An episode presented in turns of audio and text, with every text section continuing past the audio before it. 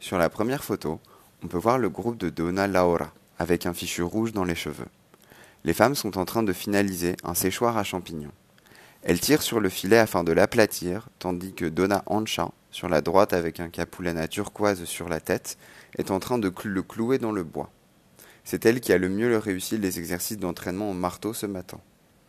Sur la seconde photo, on peut voir la bande de la présidente du groupe de récoltrices, Donna Luisa. Elles ont commencé le travail un peu après leurs collègues et sont moins avancées. Les partenaires de Louisa jettent des regards inquiets à la production de groupe de Laura qui semble bien plus aboutie. Donna Ancha apporte son aide à la responsable du groupe. Elle n'est pas avare de partager ses connaissances.